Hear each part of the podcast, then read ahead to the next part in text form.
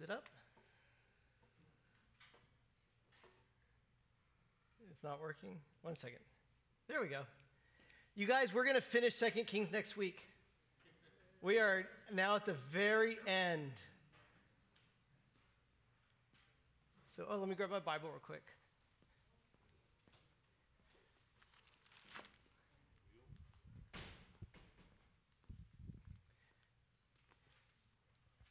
Twenty, chapter 25 is the last chapter. Oops. And what we're going to look at is called it's the Babylonian invasion, which happened one second here. I have to adjust all this. Okay, there we go. Which happens in 586 BC. The reason why this is so important, it's amazing to me where the Bible emphasizes things and goes over the top to emphasize certain things. And what the Bible emphasizes and what the church emphasizes, sometimes there's no correlation whatsoever. You would be shocked in terms of what the Bible does. It's like when you go to watch a movie and there are previews, right? Now, there's, there might be a two hour movie a year from now, but that two and a half minute preview is to give you a certain amount of information to get you to get ready for it, right? Again and again and again, the prophets, Isaiah does this, Jeremiah does this, Joel does this, Daniel does this, John in Revelation does this. What they do is they refer to the Babylonian invasion of Judah and all of these details as a preview of the end of the age, of the final world empire and the final events of the end of the age. So, if you don't get the preview, you're not going to have an accurate view of the mo- of what's coming, the movie, right? And it's really so often like Isaiah or Jeremiah or Daniel talk about the Babylonian invasion in, in 10 verses and then immediately makes a shift. And now they're talking about the end of the age. Why the jump? Because one sets the stage for the other. And so that's what we're going to look at a little bit this morning. So at the very beginning of First Kings, way back at, way back months and months ago, Solomon builds a temple in Jerusalem and he dedicates the temple with a prayer. And in that prayer, he prophesies. And he says, if God's people keep disobeying, that God will cause them to be conquered by their enemies and God will cause them to be exiled out of their land.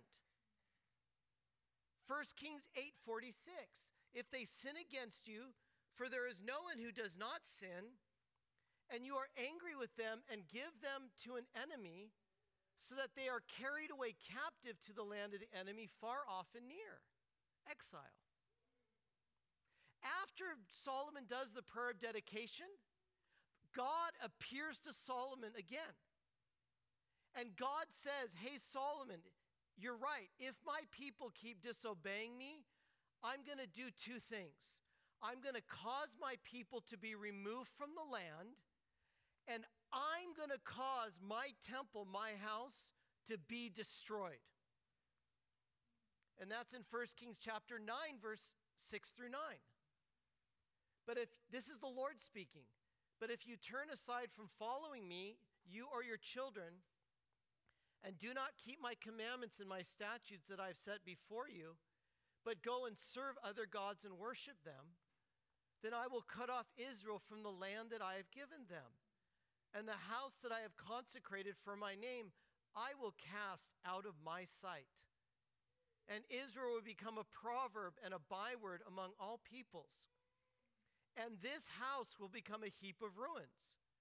Everyone passing by it, you're thinking, wow, God, if you're going to give a prophecy at a dedication of a temple, you know what I mean? so, anyways, Everyone passing by it will be astonished and will hiss, and they will say, Why has the Lord done this to the land and to his, his house? The nations will have a better understanding what God is doing than Israel has.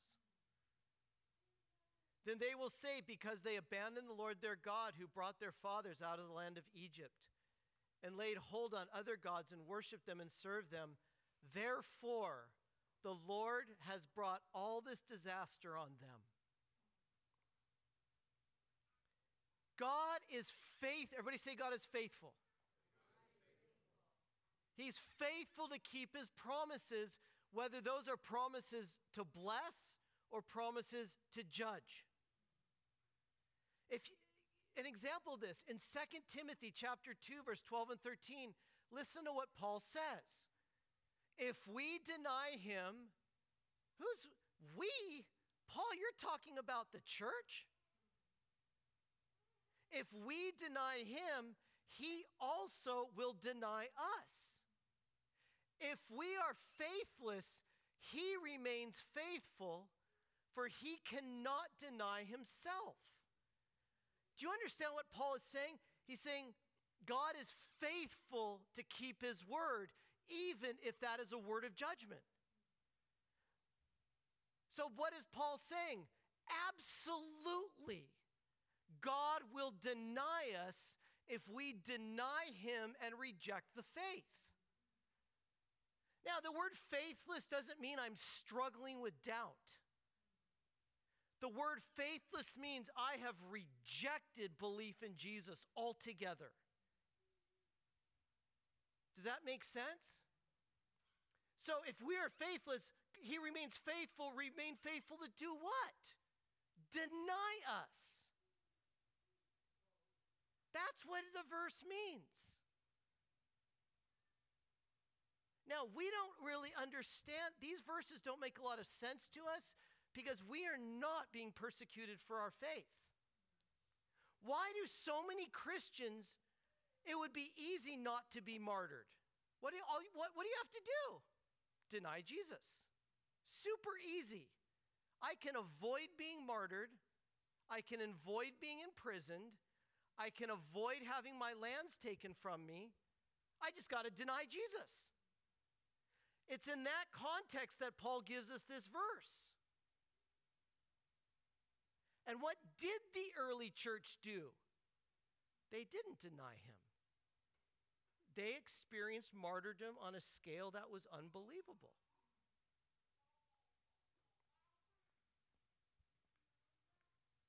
So, after the temple dedication in 957 BC, Israel and Judah, for the next 370 years, disobey and rebel.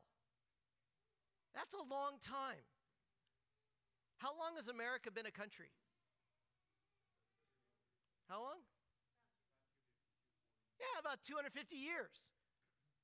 So God gives Israel 370 years to see if they're going to get their act together, and then 586 BC comes. Every Christian in the world needs to know the date 586 BC. God uses the Babylonian invasion in that year. He causes his people to be fully exiled. He causes his temple to be fully destroyed. And in that event, what does God do? He fulfills his word. And what happens to all the nations when the exile takes place? God shows that he exists. God shows that he is sovereign. God shows that he is just. And God shows that he is faithful, not just to Israel, but to all the nations. See, here's what, here's what it is. When God sovereignly arranges something, what is his ultimate goal? When God moves in the nations and fulfills prophecy, what is his goal?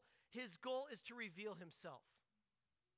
So Ezekiel is one of the exiles, and Ezekiel, in over 70 times in the book of Ezekiel, God says, I'm going to do this, and when I do it, you will know that I am God. He says, Ezekiel prophesies to Egypt, when, when I do this, I'm going to do it. And when I do it, you will know that I am God. I mean, over 70 times. The, the primary goal is the knowledge of God. Here's one example Ezekiel 17 20 to 21. I will spread my net over him, and he shall be taken in my snare. And I will bring him to Babylon and enter into judgment with him there for the treachery he has committed against me. And all the pick of his troops shall fall by the sword, and the survivors shall be scattered to every wind. He's talking about Judah.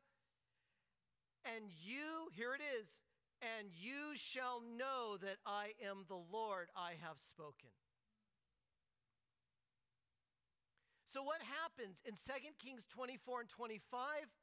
We get details. How do the Babylonians invade? How is Judah exiled? And how is the temple destroyed? But not just how it happened, everybody say why. Why it happened.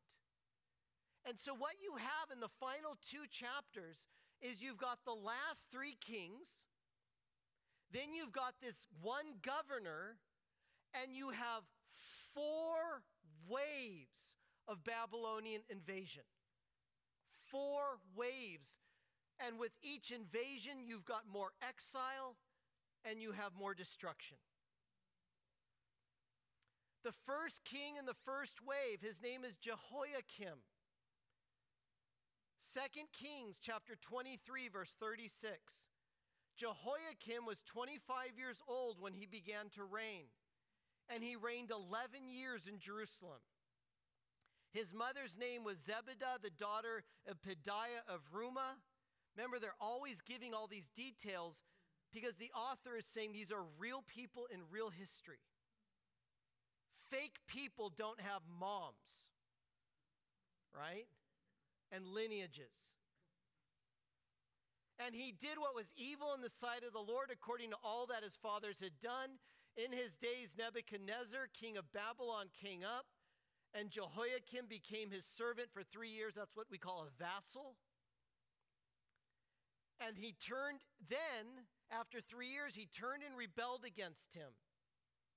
Egypt won a battle against Babylon, and Jehoiakim's like, wow, I'm going to join Egypt and maybe we can take on Babylon. Didn't go well. Verse 2, 2 Kings 24, verse 2. And the Lord sent against him bands of the Chaldeans. Chaldeans and Babylonians is almost the same. And bands of the Syrians and bands of the Moabites and bands of the Ammonites. Ammonites, you might think, well, those are all the ancient enemies of Israel and sent them against Judah to destroy it. Who sent them? The Lord. According to the word of the Lord that he spoke by his servant the prophets, surely this came upon Judah at the command of the Lord to remove them out of his sight for the sins of Manasseh, according to all that he had done, and also for the innocent blood that he had shed. We talked about the shedding of innocent blood a while ago, remember? For he filled Jerusalem with innocent blood, and the Lord would not pardon. So, in the third year of Jehoiakim's reign, Nebuchadnezzar invades Judah. This is in 605 BC. Now, what they do at that time is he finds the leaders and the nobles, the aristocrats, and he exiles them to Babylon. Guess who was included in that exile? Daniel. Remember Daniel and his friends? And he didn't destroy the temple, but he's like, ah, there's some good treasures in there. So he grabs some of those treasures and takes them. This is described in Daniel chapter 1, verse 1 to 3. Jehoiakim becomes a vassal, uh, like a servant king of Nebuchadnezzar for three years, and then he rebels. But that, listen to me carefully, that rebellion was not just against Babylon. Listen, that rebellion was against God. There's a prophet, Jeremiah. There's another prophet named Uriah. And they kept prophesying God is going to send the king of Babylon to invade Judah. And Jehoiakim opposed Jeremiah and Uriah every step of the way. So, what did Jehoiakim do? He kills Uriah the prophet. You can read about that in Jeremiah chapter 6, verse 20 to 23. And then he bans Jeremiah from publicly preaching in the temple area. He bans him from that. And then when Jeremiah is like, Well, you're not going to let me preach publicly, I'm just going to write it on a scroll and let somebody read the scroll publicly.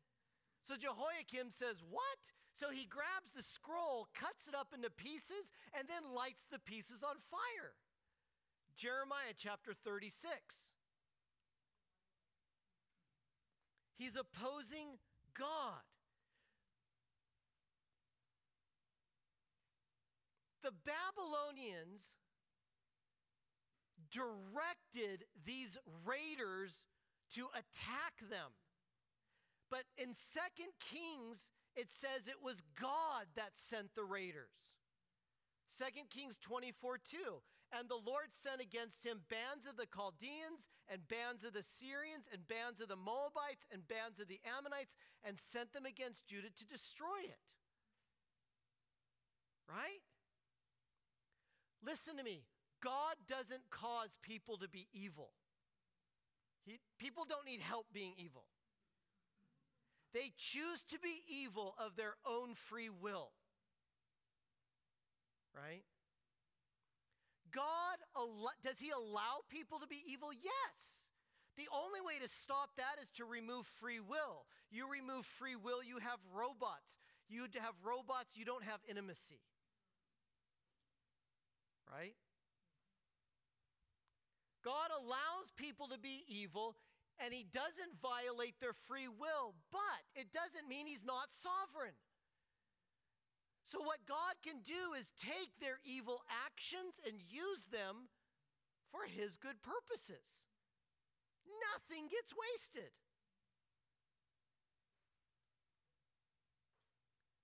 Evil people were not just used in the Old Testament.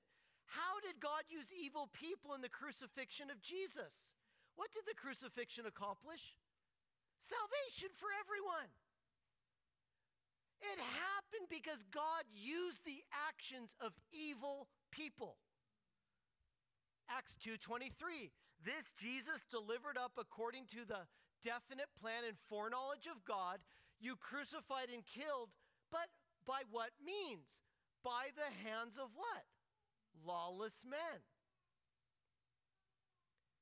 in God's end time purposes as we head towards the return of Jesus, evil people and their actions are going to play a critical part.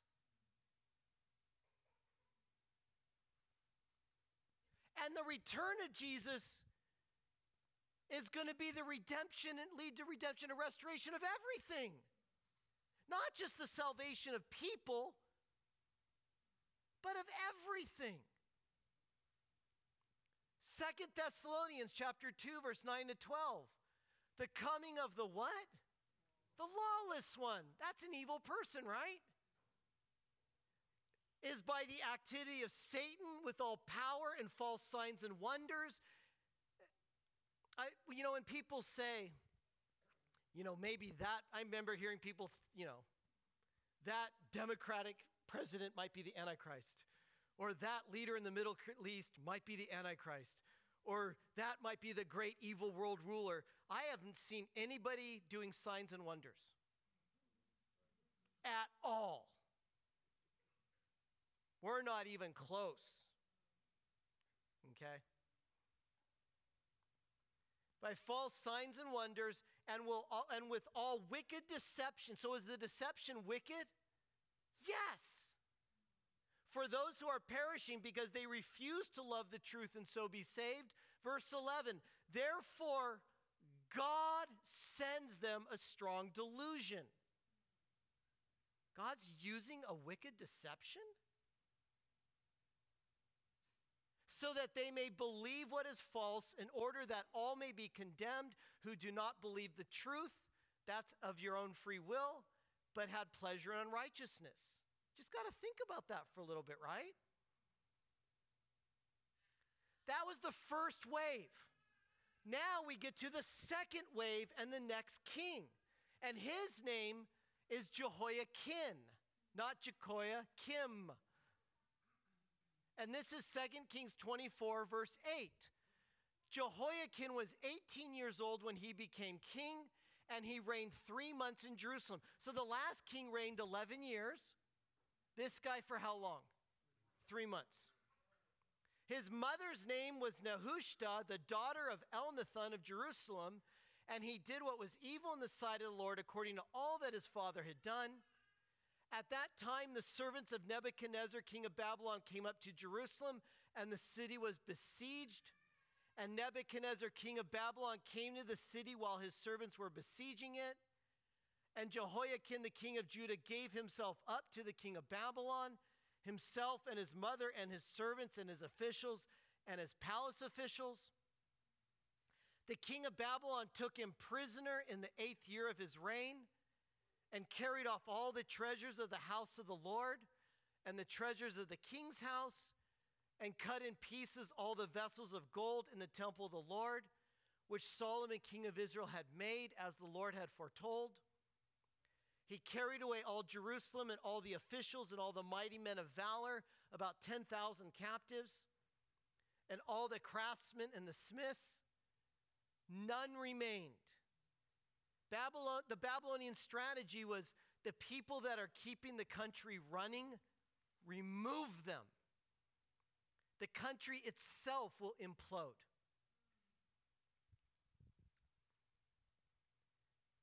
And then take them to Babylon, the guy, all, you know what I mean, and, and use them to help build the empire. None remained except the poorest people of the land, and he carried away Jehoiachin to Babylon, the king's mother, the king's wives, his officials and the chief men of the land he took into captivity from Jerusalem to Babylon.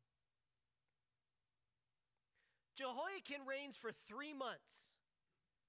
In 597 BC, the Babylonians, another wave of exile, except the poorest of the land.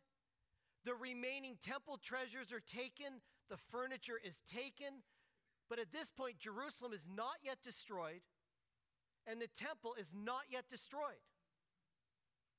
Now, guess who is part of the second deportation? Ezekiel. So another wave gets exiled, and there's a prophet with them. The first one, who was with the first one? Daniel. Now, the second one, Ezekiel. You can read about that in Ezekiel chapter 1, verse 1 to 3. Now, this event is described in a tablet archaeologists discovered. The tablet is called the Jerusalem Chronicle. It was part of a larger group of tablets called the Babylonian Chronicles. And these tablets cover 11 years of history of the reign of Nebuchadnezzar II.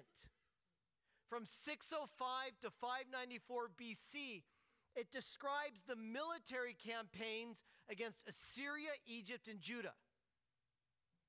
The Jerusalem Chronicle says, this is outside of Scripture, that in 597 BC, Nebuchadnezzar II attacks Jerusalem, captures Jehoiachin, and appoints Zedekiah as king. This is literally a quote from the tablet. The king of Babylonia called out his army and marched to Hatu, he set his camp against the city of Judah, which is Jerusalem. And on the second of Adar, which is a date, he took the city and captured the king, who's Jehoiachin. He appointed a king of his choosing, Zedekiah, there took heavy tribute and returned to Babylon. That tablet right now is in the British Museum, and that's what it says. That's what it is. That's what it looks like. So now we get to the third wave. The third wave. And another, the final king, his name is Zedekiah. 2 Kings 24, verse 17. And the king of Babylon made Mattaniah, Jehoiachin's uncle, king in his place, and changed his name to Zedekiah, which means it's the name for righteousness or justice. Zedekiah was 21 years old when he became king, and he reigned 11 years in Jerusalem. His mother's name was Hamutal, the daughter of Jeremiah of Libnah. And he did what was evil in the sight of the Lord, according to all that Jehoiakim had done. For because of the anger of the Lord, it came to the point in Jerusalem and Judah that he cast them out of his presence, and Zedekiah rebelled against the king of Babylon. In the ninth year of his reign, in the tenth month, on the tenth day of the month, Nebuchadnezzar, king of Babylon, came with all his army against Jerusalem and laid siege to it, and they built siege works all around it. So the city was besieged till the 11th year of King Zedekiah. On the ninth day of the fourth month, the famine was so severe in the city that there was no food for the people of the land. And a breach was made in the city, and all the men of war fled by night by way of the gate between the two walls by the king's garden. And the Chaldeans or the Babylonians were around the city, and they went in the direction of Arabah, Arabah. But the army of the Chaldeans pursued the king, overtook him in the plains of Jericho, and all his army was scattered from him. And they captured the king and brought him to the king of Babylon at Riblah, and they passed sentence on him. They slaughtered the sons of Zedekiah before his eyes. They put out the eyes of Zedekiah and bound him in chains and took him to Babylon. In the fifth month, on the seventh day of the month, that was the 19th year of King Nebuchadnezzar, king of Babylon. Nebuzaradan, the captain of the bodyguard, a servant of the king of Babylon, came to Jerusalem and he burned the house of the Lord and the king's house and all the houses of Jerusalem, every great house he burned down. And all the army of the Chaldeans or the Babylonians who were with the captain of the guard broke down the walls around Jerusalem. And the rest of the people who were left in the city and the deserters who had deserted to the king of Babylon, together with the rest of the multitude, Nebuzaradan, the captain of the guard, carried into exile. But the captain of the guard left some of the poorest of the land to be vine dressers and plowmen. And the pillars of bronze that were in the house of the Lord, and the stands in the bronze sea that were in the house of the Lord. Notice how it keeps calling it the house of the Lord. The Chaldeans broke in pieces and carried the bronze to Babylon. It's, do you understand that what they're saying? And they took away the pots and the shovels and the snuffers and the dishes for incense and all the vessels of bronze used in the temple service. And the fire pans also and the bowls and what was of gold the captain of the guard took away as gold and what was of silver as silver. As for the two pillars, the one sea and the stands that Solomon had made for the house of the Lord, the bronze of all the vessels was beyond weight, and the height of one of the pillars was 18 cubits, and on it was a capital of bronze. The height of the capital was three cubits. A lattice work and pomegranates, all of bronze, were all around the capital, and the second pillar had the same with the lattice work. So that with the final three kings, Jehoiakim, Jehoiachin, and Zedekiah, three times it says they did what? evil in whose sight? The sight of the Lord. Not according to the MSNBC commentators, but according to God. So many prophecies are being fulfilled. Clearly, divine judgment is being poured out. Yet those kings kept doing what? evil. Against who? God. Even though the evil was the reason for their own defeat. Why did they keep doing that? One of the great themes of the Bible is absolute hardness of the human heart. One of the themes of the Bible is the absolute desire, people's deep desire for evil. And you know what the Bible says as the end of the age draws near? The hardness of the human heart will be at a level that's never been before. Jesus says, prophesying about the end times. Matthew 24, the love of many will grow cold.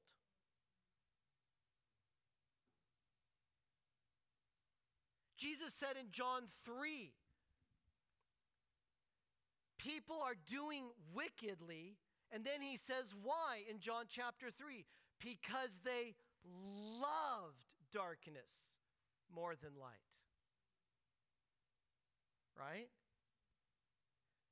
There are, in the book of Revelation, one of the, the, one of the great underlying themes is the hardness of the hearts of the nations and of humanity. And the more God reveals himself, the more they hate him. You might say, well, Sam, that's not the revival passages I'm told about. Well, let's think about it. Did God become a man and walk on this earth? Yes or no? Was there a greater revelation of God? He becomes a man and walks on this earth, right? What did they do to him? They crucified him. Almost everybody rejected him. There was an upper room with a few people left. Revelation 9 20 to 21.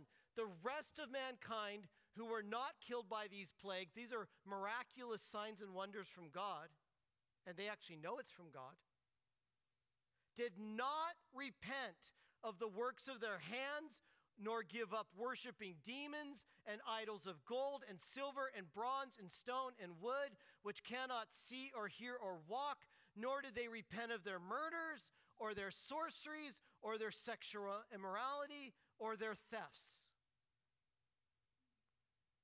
So, under Zedekiah, he's a puppet king that Nebuchadnezzar installs in 586 BC, the final destruction of Jerusalem, the final destruction of the temple, it takes place.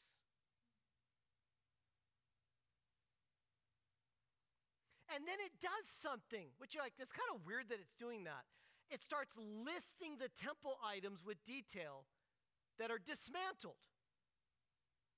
And here's the crazy part. In 2 Kings 25, verse 13 to 17, that listing of the temple items and furniture, it parallels, it parallels 1 Kings chapter 7, when in detail it talks about Solomon and fashioning, creating the temple items at the beginning of the book. It mirrors, the two passages mirror each other. What is that highlighting?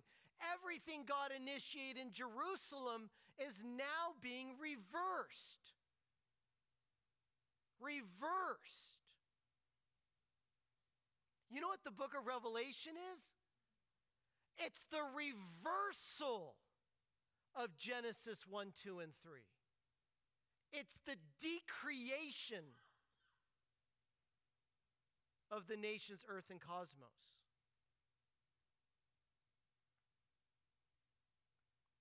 The mirroring of the two passages highlight everything God initiated is being reversed. Israel, because of her sin, is going as backwards as backwards can be.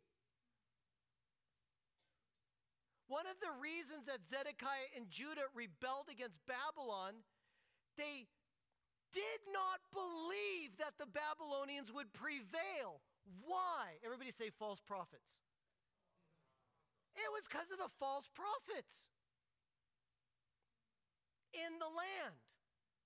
They kept saying, God is not going to allow his temple to be destroyed. They said, Man, do you remember when Assyria attacked and Assyria surrounded Jerusalem? Assyria got wiped out by an angel because God would not let his city and his temple be destroyed. The temple is the place of his presence. God's not going to let it wiped out by a bunch of evil Babylonians. The false prophets taught this every Sunday from their pulpit. That thought would not fit their theology. Again and again, Jeremiah said, Those guys are false. They are misrepresenting God. Jeremiah chapter 7, verse 4 Do not trust in these deceptive words. Quote, This is the temple of the Lord, the temple of the Lord, the temple of the Lord. Can you hear some sarcasm in Jeremiah's voice? Jeremiah 14, 13, then I said, O Lord God, behold, the prophets say to them, You shall not see the sword, nor shall you have famine. But I will give you assured peace in this place.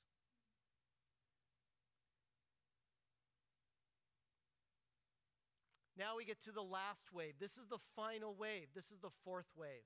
This is it. The kings are gone now. Now we've got a governor left. His name's Gedaliah. Verse 21, 2 Kings chapter 25. We'll finish with this.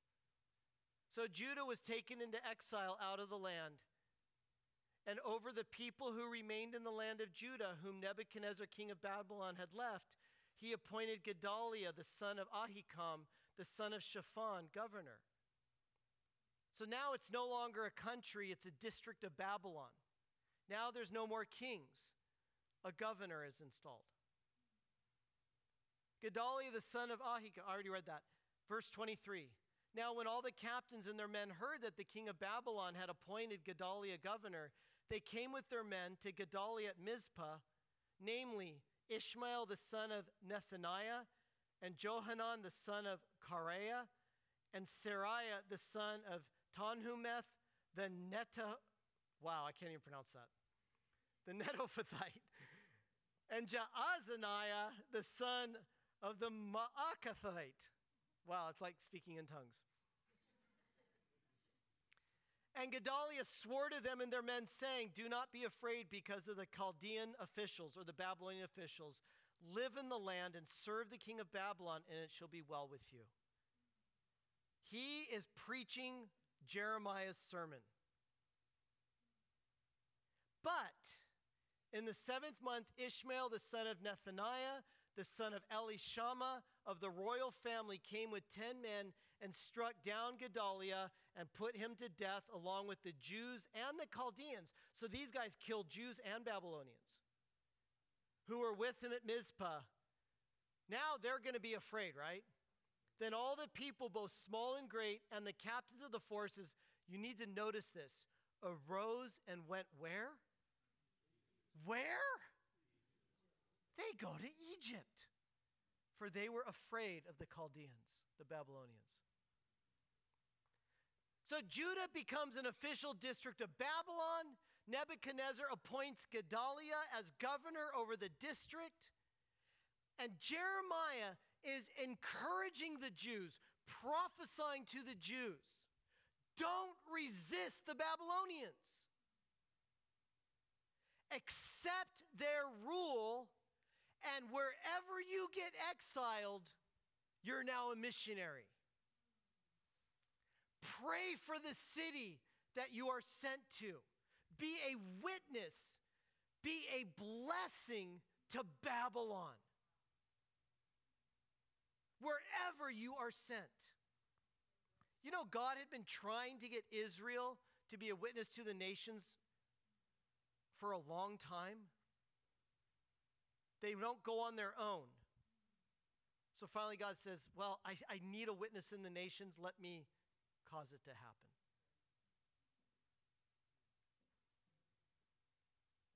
A similar thing happens to the church in the book of Acts, by the way. They will not cross the borders out of Israel. So a severe persecution hits. And it says in the book of Acts, then they spoke the word of God everywhere they went to everyone they went to. Hello? Everybody say hello. Jeremiah 29 7. But seek the welfare of the city where I have sent you into exile and pray to the Lord on its behalf, for in its welfare you will find your welfare. I appreciate that people are leaving California. I also appreciate, let's pray for California and seek the welfare of this state as the Church of God in Orange County in California, right? Gedaliah likely followed Jeremiah's direction. Gedaliah's own father, Ahikam, son of Shaphan, was a strong supporter of Jeremiah's ministry. Jeremiah 26, 24. But the hand of Ahikam, the son of Shaphan, that's Gedaliah's dad, was with Jeremiah so that he was not given over to the people to be put to death. But this prominent Jewish family assassinates Gedaliah, assassinates a bunch of Jews and Babylonians that were with him. That would be seen as a revolt against Babylon. So, what happens to the rest of the Jews? Where do they flee to? Egypt. The fourth and final exile was a self exile, a self deportation back to Egypt. At this point, it's an absolute, utter rejection of God's covenant. An utter rejection of God. Because all throughout the book of 1st and 2nd Kings, every time God wants to remind Israel about how good he is, about his mercy and redemption, it is the exodus from Egypt that is always brought up. I mean, it is everywhere in the book of 1st and 2nd Kings to remind Israel. Two examples. 1 Kings chapter 8 verse 16. Since the day that I brought my people Israel out of Egypt. Here's another example. 2 Kings 17 7. Elijah is praying. And this occurred because the people of Israel had sinned against the Lord their God who brought them up out of the land of Egypt from under the hand of Pharaoh, the king of Egypt. So, centuries later, Israel, at the final, her rebellion final leads to this. She completely returns back to Egypt, the land of her own slavery.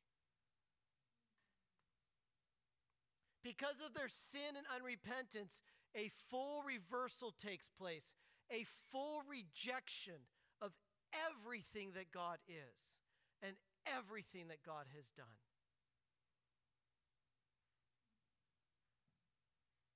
But what does God do also?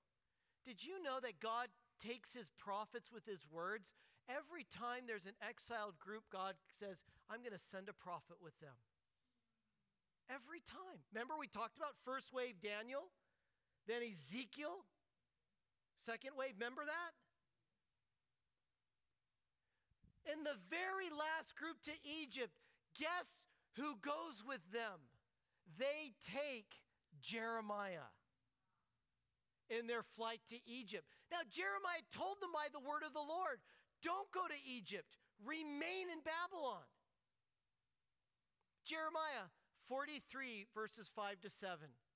You see, God, even while He's judging them, He is not abandoning them. Do you understand that? He's not abandoning them. We'll finish with this verse Jeremiah chapter 43, verse 5 to 7. But Johanan, the son of Kareah, and all the commanders of the forces took all the remnant of Judah who had returned to live in the land of Judah from all the nations to which they had been driven. The men, the women, the children, the princesses, and every person whom Nebuzaradan, the captain of the guard, had left with Gedaliah, the son of Ahikam, son of Shaphan. Also, Jeremiah the prophet and Baruch, the son of Neriah. And they came into the land of Egypt, for they did not obey the voice of the Lord, but the voice of the Lord never left them. You see that? So that's lat, next week we're going to finish with the final few verses of Second Kings. But when we look at the exile, what we're going to find is going to teach us about the ways of God. Right? It's going to teach us what will God do? What will it take to turn the hardest of hearts? God will shift nations to get his point across. God will use really horrible empires to make himself known. Hello? Amen.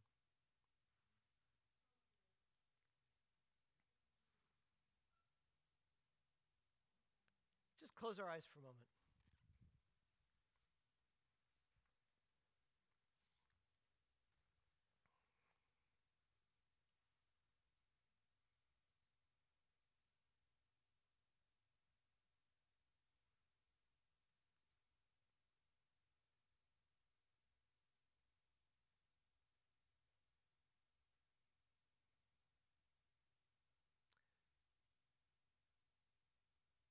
Just, just for a moment, let's just wait on God.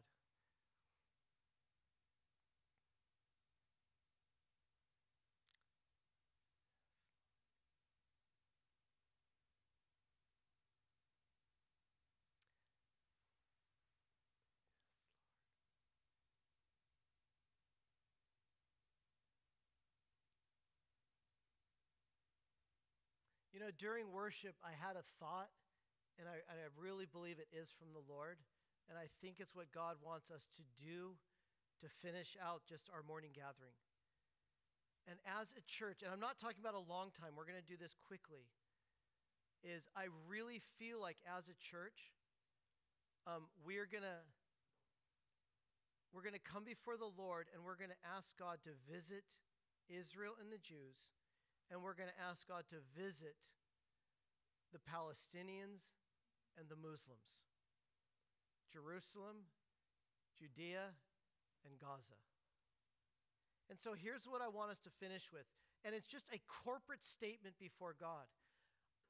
I want one of you to come up and you're going to lead us in a prayer for the Jews and for Israel. And then one of you to come up on the microphone and lead us in a prayer for those the, the, the Palestinians, the Muslims, those in Gaza and the West Bank. And we're going to make a church statement before heaven asking God for these two things. And then we're going to finish. Um, but what we're asking God to do is right now, the, the, the world sees wars. But what is God sovereignly doing to lead people to repentance right now? You understand what I'm saying? Who is God using? What is God arranging right now? The reason I wanted to wait on God is just see if the Lord, if there's somebody like, you're like, I have to be the one to pray for Israel and for the Jews. Who is that? Okay, come on up. So I'm going to give you this mic, and then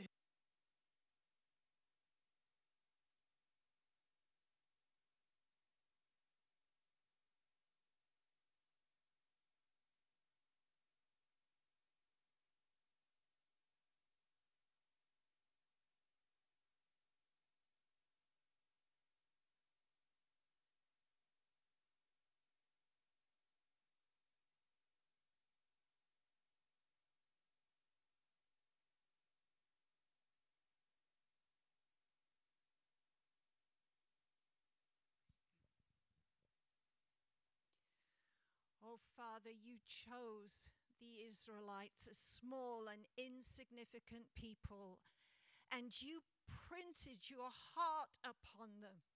You infused your blood into their nation, Father. You poured your own blood on the soil of Israel. Lord God, we cry out now on their behalf. Oh, beloved Father, Open the eyes of your cherished ones. Open their eyes, Father. Lord, turn their hearts. Lord, let them in this time of need cry out to Jehovah, their Almighty God. Let them cry out to Yahweh, Yahweh, the Lord of hosts, the Lord of heavenly armies. Lord, call to their mind the times that you stepped into their story and saved them from their enemies. Call back to their minds, Father, the times when you released your holy armies on their behalf and they warred on their behalf and slaughtered their enemies before them. Father, we ask, turn their hearts to you. Turn their hearts, let them cry out before you, Father, for the God of their ancestors, for the God of Abraham, Isaac, and Jacob. Let them cry to you, beloved Father. Let them cry. Let them cry and discover again the God who placed his name upon them, the God who gave them the land that they dwell in. Let them call again, Father, and let them discover you. Let them discover you right by their side. Oh, Holy Father, we lift them to you. We place them before you. We pour our words into those bowls of incense on their behalf, Lord God. Hear us, oh Father, as we cry to you.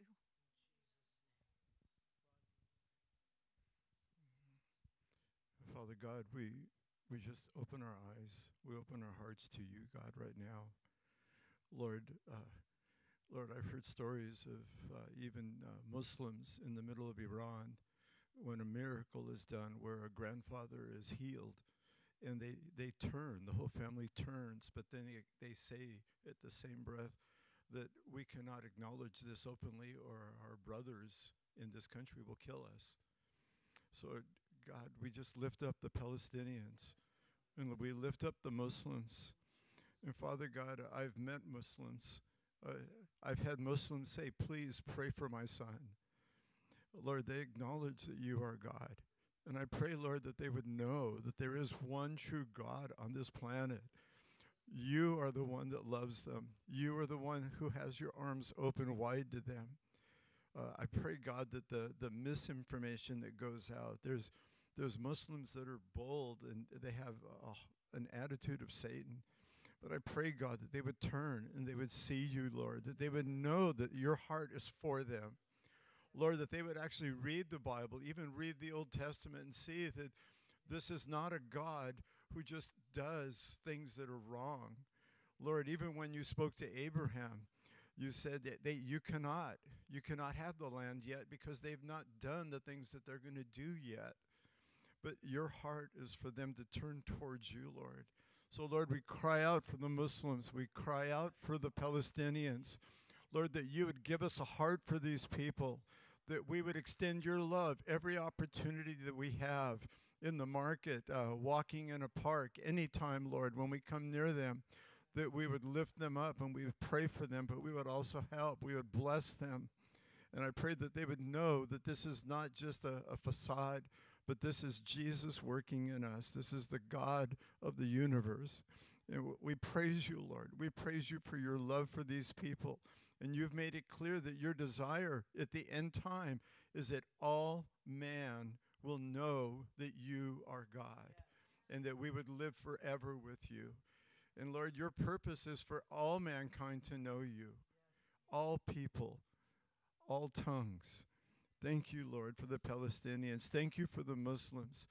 Change our hearts today. If our hearts are hard against them, I pray, God, change our hearts that we would see them through your eyes, oh God. Thank you, Lord, for them. And thank you for your heart for us. We turn to you now, Lord, and we trust you. We say, Thank you, Jesus. Thank you, Lord. So, Lord, we just finished this morning, God. We speak over the city of Jerusalem. We pray for its peace, not a political peace, but peace through Jesus. And to Jew and Muslim, you would come in dreams, you would come in visions, you would show miracles. We ask for a spiritual awakening, revival, and repentance in the city of Jerusalem, in Israel, in Gaza, in the West Bank. We call upon you now, Jesus. Let your kingdom come and break in. In Jesus' name we pray. Amen. Amen. Thank you, guys.